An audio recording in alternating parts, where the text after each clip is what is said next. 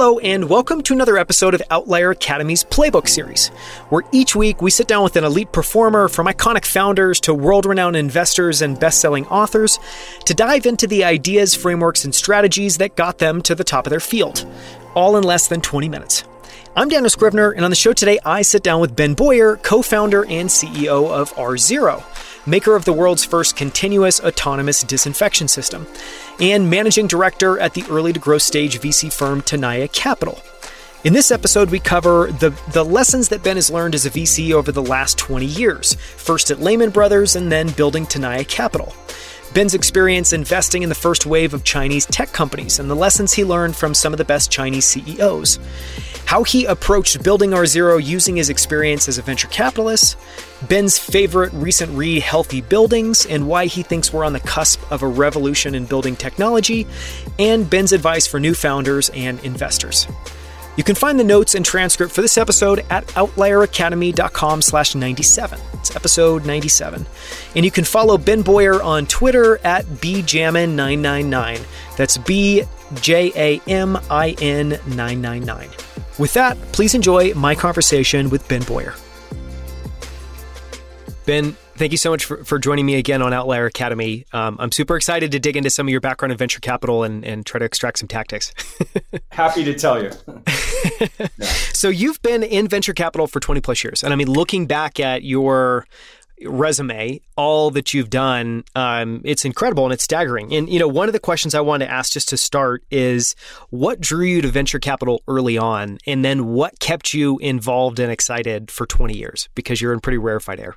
yeah. So I'm not someone that uh, grew up in a family where uh, my father or mother was an entrepreneur and a, a, technologist. My dad actually is technically an entrepreneur. He's a, a physician and, and he has his own private practice, but um, really, I, I wasn't um, exposed to a lot of technology growing up, but what limited exposure I, I did have to it, I, I really enjoyed. And so, you know, I, I felt always sort of drawn to it. Um, I, to be honest about my college existence, I didn't know what I wanted to do. So you got those kids that go to Wharton and uh, they know day one they're going to move into finance. I had no idea. I'm not even sure I knew what finance was. Um, I went to, I grew up in Los Angeles. I went to Vanderbilt undergrad and I chose the broadest major they had, uh, which was called Human and Organizational Development. It's social psychology, and the goal was basically to not pigeonhole myself on any uh, in any one track uh, and give myself the ability to end up in law or business or, or maybe go to grad school and, and, and do something entirely different. And uh, during my summers, I was given really good advice to, to, to do internships that um, it's a great way to get exposure to different industries. It looks good when you're applying for jobs. And so my first job uh, in the summer after my freshman year was uh, working at the William Morris Agency in uh, in Los Angeles. I was working at a talent agency. It was the worst job I've ever had. Um, I've never been yelled at more than I was that summer, and all I did was deliver mail, but apparently not not very well. My second summer after sophomore year, I, I worked at Merrill Lynch, and that was interesting. Um, and uh, I, you know, I, I was not, uh, as I said, I was not coming uh, from the experience with with a finance background, but they would take flyers on on interns, and um, I worked in asset management, and I started to to really uh, learn about the the stock market. I wouldn't say I understood it, but I, I, was learning about it. I was really drawn to it. I decided in the the next summer uh, to work at Prudential Securities and in another capacity within finance, um, and that was a great experience. And so I felt like after those two summers, I knew I wanted to get involved with finance in some capacity.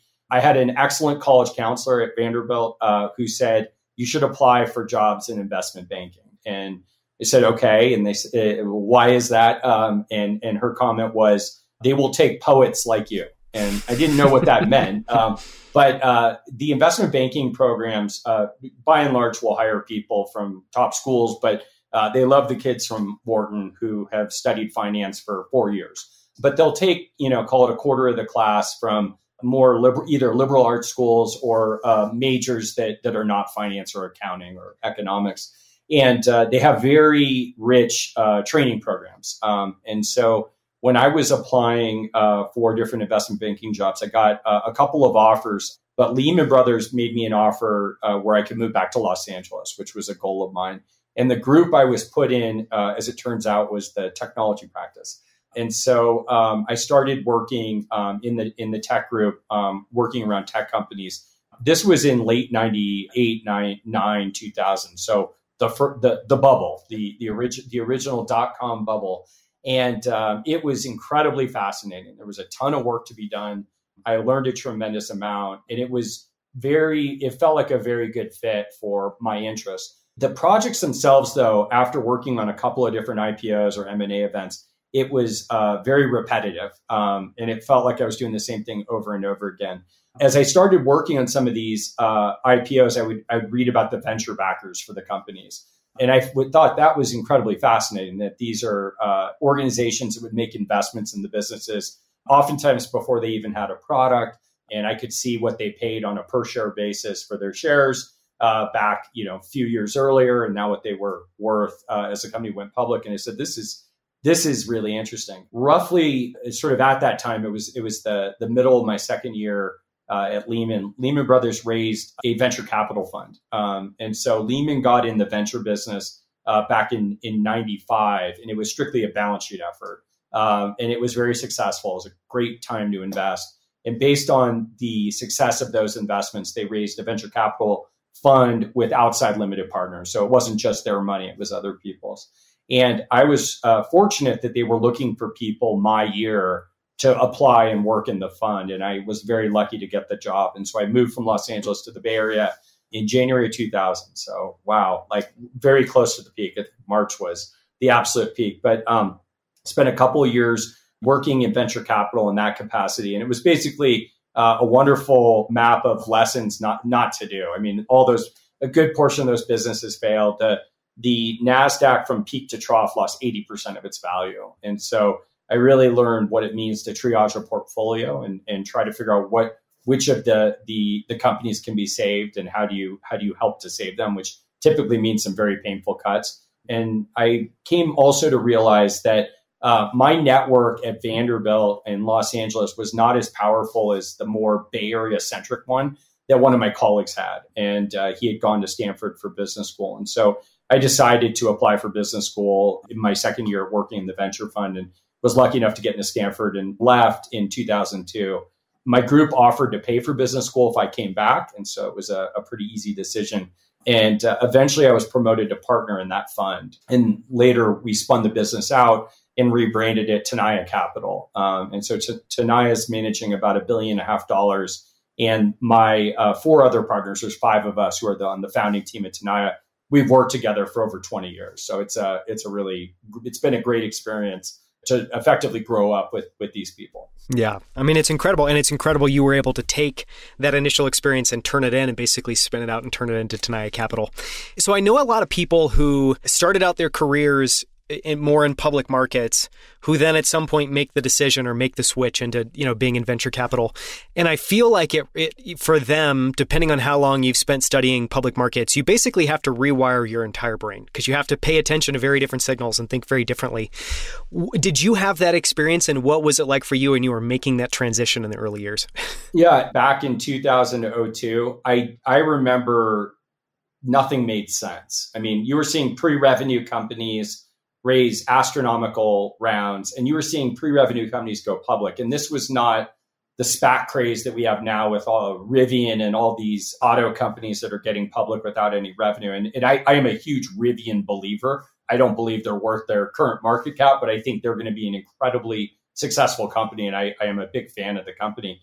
But ultimately, I did not spend a lot of time, you know, sort of thinking about the world from a public versus private perspective largely because of my role. I was supporting. Um, my job was to do due diligence, um, ensure that we were getting all the documents that we needed as part of the process. I would do valuation work, but as I said, it didn't make any sense. I mean, you had public companies with no revenue, and so revenue multiples don't work. But when I came back in 2004, really the, the world had gotten much more to uh, basics and fundamentals. Um, the, the, the dot com implosion had already transpired uh, huge deflation. I think the vintage years in 01, uh, 02, like none of them were very good. So any venture fund that deployed capital in that, that time period did not do well, 2000 probably as well. But ultimately by 04, 05, 06, we started to get back to actually backing companies that had real business models where uh, while you're going to value the business on revenue today, there was an extrapolation that could be made about future profits. Um, it might be a decade away, but at the same time, you could understand how the unit economics of this particular business would eventually support something that's that's profitable. Yeah, on that note around vintage cycles, I remember talking with someone recently who was talking about being at a fund that had a vintage 2000 and that basically they were in the top decile, but it was just because they broke even at the when the fund netted out and just what a staggering fact that is. yeah, we have a fund uh, it's a it's a bad vintage year that's uh, top quartile and it's like a 7% fund. And so, you know, what we always tell our LPs is if you're trying to time the market, don't do venture because it's it's impossible. But if you're willing to invest across market cycles, you're going to do great. And so um, our most recent fund is like 37% net IRR. And so it all depends on when you get involved, and and obviously things can change quickly. Yeah, and well, and I think to your point, your ability to just in a consistent, disciplined way, continue to allocate capital again and again and again, regardless of market cycles, and to try to, you know, make sense or try to make wise decisions when you're in a period where you're like, I don't know what is going on, which is what a little bit of the last couple of years have felt like. You know, you talked about obviously going through that bubble experience. One of the questions I wanted to ask was just there are very few venture investors I know that have been a venture investor across multiple cycles. And so the question I wanted to ask there is more than anything, how that's influenced and changed the way you invest. Does that show up anyway in terms of how you make investment decisions? Are you more valuation sensitive? Any of those things? Yeah, no, I think we're in, a, in the third cycle right now. Um, so if you look at the Bessemer Emerging Cloud Index, I think it's off like 35% in the past 90 days. So I think this is the third of, of the cycles I've lived through. So dot com, the financial crisis, and now this. They're all different. Um, they have different causes. Um, this one is is being driven by inflation and the prospect of rising interest rates with the backdrop of the Ukraine and, and, and all that's going on from a geopolitical perspective. The financial crisis was massive over leveraging of assets that were not worth, you know, nearly what people thought. Um, and so each time it's different. But what, what I would say, you know, from an investment perspective that we've learned is um, we've learned how to uh, really, you know, help help protect the, the portfolio. So we always encourage our, our companies to raise money when they don't need to and really uh, money is oxygen and, and to the extent you have it you typically can ride out market cycles. The other thing that i've learned is is don't get uh, you know too too down about the cycle itself simply because it, it won't stay down. I mean you know it, it might feel like the world is ending but it is yet to actually happen. Um, and maybe it will happen at some point but um, at least in my professional investing career we've always seen things come out the backside. Um, the other thing I tell entrepreneurs uh, is it is a wonderful time to build a company. Is when things get harder, and it's a bit counterintuitive. But think about the past couple years, how difficult it has been to hire, how expensive it is. Um, inflation is obviously not helping, and as you go through a, a tighter sort of capital environment for private companies, there will be more losses. There will be companies that don't make it. And while that is, I feel horrible for the team and, and the investors, but much more so for the team, uh, the reality is that's healthy. That is a good thing. And, and those people can go and join other businesses. And if those other businesses uh, can pay uh, more market wages, uh, they're able to raise less money and do more with less. And, and that's how everyone involved with the investment, the the, the, the employees, the investors make more money. And, and ultimately, look, we're all wanting to create stuff. Um, you know, some some of us are mission oriented. You don't have to be to be successful. Um, but ultimately, if you're going to ask people to work this hard, you, you would hope at the end of the rainbow there is some sort of payoff. I want to ask as well about your experience as a board member. Because, you know, when I go and look at your background, you've had quite a history as a board observer, then a board member, from everything from Eventbrite to multiple interesting Chinese internet companies. And so, one of the questions I kind of want to ask two questions there. One was, what have you learned about being a great board member and the difference between a good member and a great board member? yeah, I hope I'm I'm a, a, decent board member. So what I would say is similar to uh, the fact that not uh, there's no right way to build a company. Um, I don't think there is a singular role for a board member to play in a business. I think it depends on what the business needs. Um, I've worked with entrepreneurs that are young and uh, not very experienced, and my role is very different in working with those people than it is with someone who's been around the block. This is their third startup there is a role in that environment for a board member, um, but you might be spending less cycles late at night trying to calm down someone than you are just looking to help them with recruiting and the like. Um, I think the most important thing a board member can do is is to care. I've had board meetings, not at R0. I have a wonderful board at R0, but I've been involved with startups where things don't go well, and the board members uh, from some of the other investors just leave. They stop attending. Um, and I understand there's there is some concept of look, I, my time is valuable, and I'm going to allocate it where I can have you know the best return. The reason why I don't you know subscribe to that that line of thinking is um, the commitment that the entrepreneur is making to us to try to build something is is real and it is hard.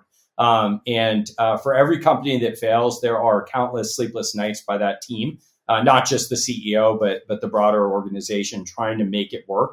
Um, I have yet to, to come, uh, you know, across a business where everyone just gives up. Usually, you see the the greatest output in terms of of people's energy and emotion in the last six months. And so I feel I have an obligation to be there until the end, even if it doesn't work, and to do everything in my power to hopefully try to land the plane, to find a home for the, for, for the team and, uh, and potentially a, a, reasonable exit. But ultimately, I, I, think being cognizant of the company, um, the situation with the executives is probably the table stakes to figure out what is required of you. Um, you got to be direct. That's one thing, you know, direct, direct um, but you also have to have compassion just because everything is hard. Yeah, you made that point really well. I, I, think even, yeah, that at the end of the day, it's about caring. And at the end of the day, you know, I think you, have said this multiple times in different ways, but the job as an investor or a board member is very different than the job as a founder. And you need to have much more respect for what the founder and the team's going through. I have a portfolio of 60 right now. I, I, I you know, and, and the entrepreneur has a portfolio of one. Um, so this is everything. Yeah just very different. I want to ask as well because you've you've been involved in multiple really interesting Chinese internet companies. What has that experience been like? What have you learned by being around those founders and teams? And you know, are there any particular lessons or stories that you know you could share that are interesting? Yeah, so I had a thesis back in in sort of 05, 06 um, around China. And you know, I understood how large the consumer market was there. I also knew where they were in terms of broadband penetration and mobile and it felt like this was going to be a massive, massive uh, market. Historically speaking, uh, our funds did not have the ability to invest outside the US. And uh, I put together effectively a, a, business plan for going after uh, some of the emerging um, Chinese internet stories. And our uh, investors in the in the subsequent fund we raised said, "Sure, but you guys you, you guys can do." it. And we we had the ability to put twenty percent of our fund outside the U.S back then, uh, the businesses tended to be uh, analogs of US companies. So Baidu for search, Alibaba for uh, retail, and things like that. And um, they tended to be managed uh, and built by Western or Western educated teams. And so board meetings were often in English. I was very comfortable understanding businesses themselves. And, and also, I could provide a perspective um, around how some of the organizations outside of China built their businesses. Um, so there was uh, an obvious sort of uh, place for uh, someone like myself who doesn't speak Mandarin um, and is not living in China. It was incredibly successful. Um, I'm incredibly fortunate we we we did that, um, and that there were entrepreneurs in China that would uh, work with someone that had to get on a plane to work with them. I was making a lot of trips there. I was uh, I was there roughly eight times a year, and so it was very hard on my my wife and wife and daughter, and I had portfolio companies in the U.S. I just those those years were hard, but it, it worked incredibly well. Um, what's interesting though is that opportunity really closed. Um, right now, I have one investment in China. It's a wonderful company. It's actually led by the CEO of a company I backed. Uh, it was a 30x for for our fund, and it's a great business. And it will it will eventually go public when the public markets uh, calm down a little bit. But um, ultimately, what I saw with China is that opportunity for the Western or Western educated analog business, it went away. Um, the reason being is the companies uh, that started to be built were built by the people that never went to the US. Um, they were someone that was a manager or a director at Alibaba or Tencent and had an idea. And uh, they may or may not have spoken English. The other thing is the businesses themselves became very Chinese. And so they were very different. Um, and uh, we were seeing innovation, particularly with mobile, that was, in my opinion, far outpacing what we were seeing in the U.S. Uh, I think the U.S. should should start looking for analogs of the Chinese companies. But But ultimately, it was a moment in time we participated in. It was it was a, a wonderful thing that we did. But uh, what I learned in that experience was how hardworking the entrepreneurs were there uh, in the teams. There is an expectation that you're working at least six days a week. Um, it is an incredibly high paced, very intense environment. Um, and I think that's the reason why you've seen so many incredible companies come out of it. Yeah. You know, someone that I haven't observed that myself, I've heard that obviously anecdotally a lot. Is that because people are, they feel like this is truly an incredible opportunity and so they're willing to do anything and everything to get it? Where does that come from? Yeah, I mean, I think despite the fact this is a, a, technically a communist country, it's capitalism. I think people have seen the extreme wealth creation that's happened there. I feel like it can happen on a much bigger scale there just because of how large um, the consumer market is. So think about the consumer facing businesses, they can become bigger. And so I think that's what's driving it. I think by and large, culturally, again, and, and I'm, I'm not uh, trying to extrapolate, it was just based on my experience with a handful of companies. The people I work with uh, were, were hardworking. Uh, I imagine you learn that from home. I imagine uh, you know there's there's an importance placed on, on, on academics and education reinforced by by hard work. And so um, again, I, I can't speak to China. I can speak about my experiences in China, um, but the entrepreneurs themselves uh, and the teams that they built really were were willing to to lay it on the line to go build something. Yeah. Okay, I want to ask just a couple closing questions. And one is as someone that's been doing this 22 years, what is your advice or what would be your advice to someone just getting started as a venture capitalist today? And so maybe there's an, they're an associate, maybe they're a partner, maybe they're an angel just starting to write their own checks. What what would you tell them or what do you think would be helpful for them to hear? yeah, I don't think you can um, uh, over network. I think it's, you know, it is very much a club and, and that's good and bad. But there's a, a lot of flow of information that happens um, amongst friends. And so uh, to the extent you can build a network of people uh, to share information, I think you're at an advantage uh, to others. The other is make yourself useful. This is, I'd say, uh, you know, probably the thing that had been uh, most effective for me in trying to win competitive deals is understand what the entrepreneur, the CEO, is spending cycles on, and try to help them with it. If they're looking for a VP of engineering, go look for their VP of engineering. Even if you don't find the exact fit, if you can come to the table with two or three ideas and explain to that individual why you think they'd be a fit, you're, you're proving that as a board member, you're not just going to sit there and listen.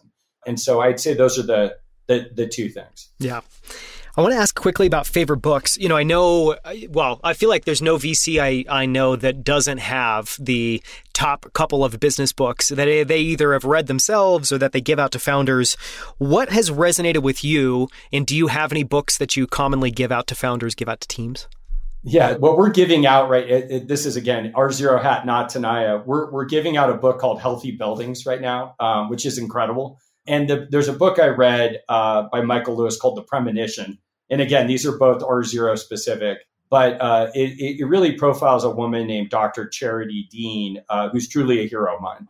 I won't give it away. It's worth reading. If anyone cares about the pandemic and some of the signals that we saw and, and really how policy works at the state and, and, even at the federal level, it's an incredible read. Like anything Michael Lewis does, it's a it's a fun read.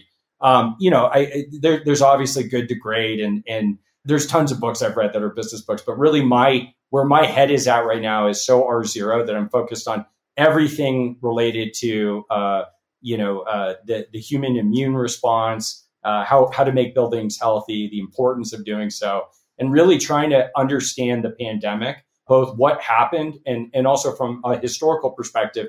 Um, you know, really, how could we have done better? Um, because that that is really why uh, what you know what I'm spending my my time and energy on. Well, and I think there's almost no one that's not thinking about that because one, we've had pandemics before. It clearly didn't change the trajectory of this one, so we need to get better in the future.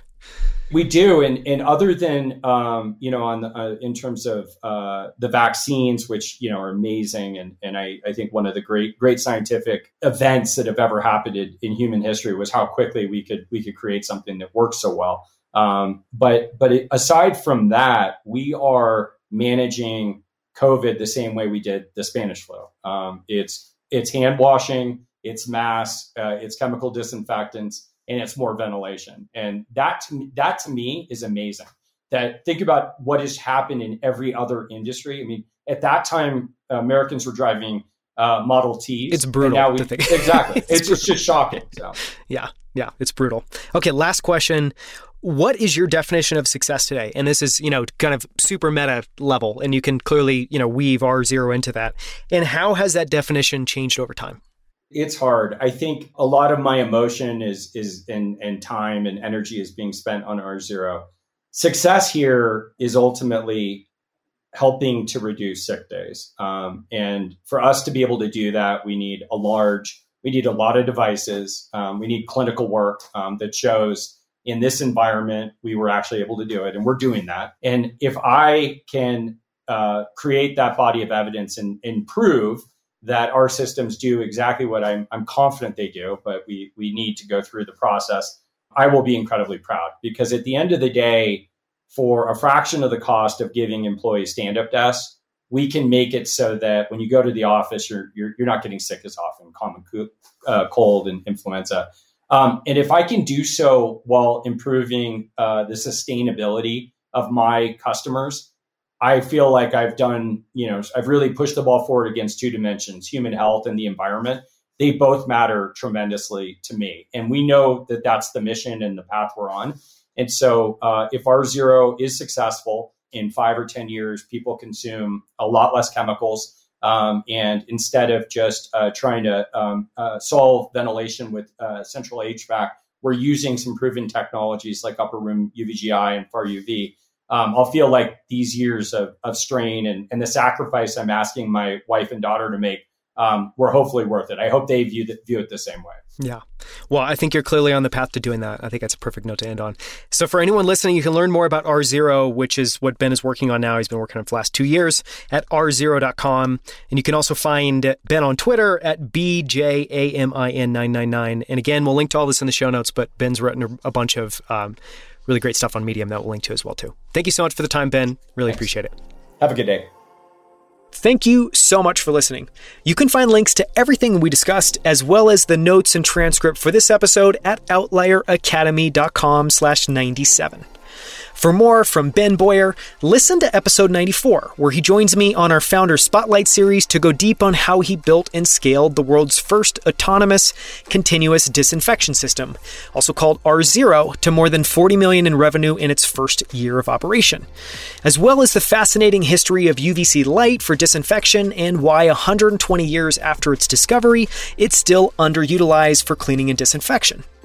You can also find more incredible interviews with the founders of Level, Superhuman, 8 Sleep, Rally, Common Stock, and so many others, as well as best-selling authors and the world's smartest investors at outlieracademy.com. You can also now find us on YouTube at youtube.com slash outlieracademy.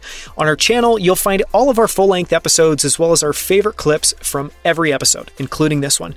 So please go to YouTube and subscribe. And thank you so much for listening. We'll see you right here next week on Outlier Academy.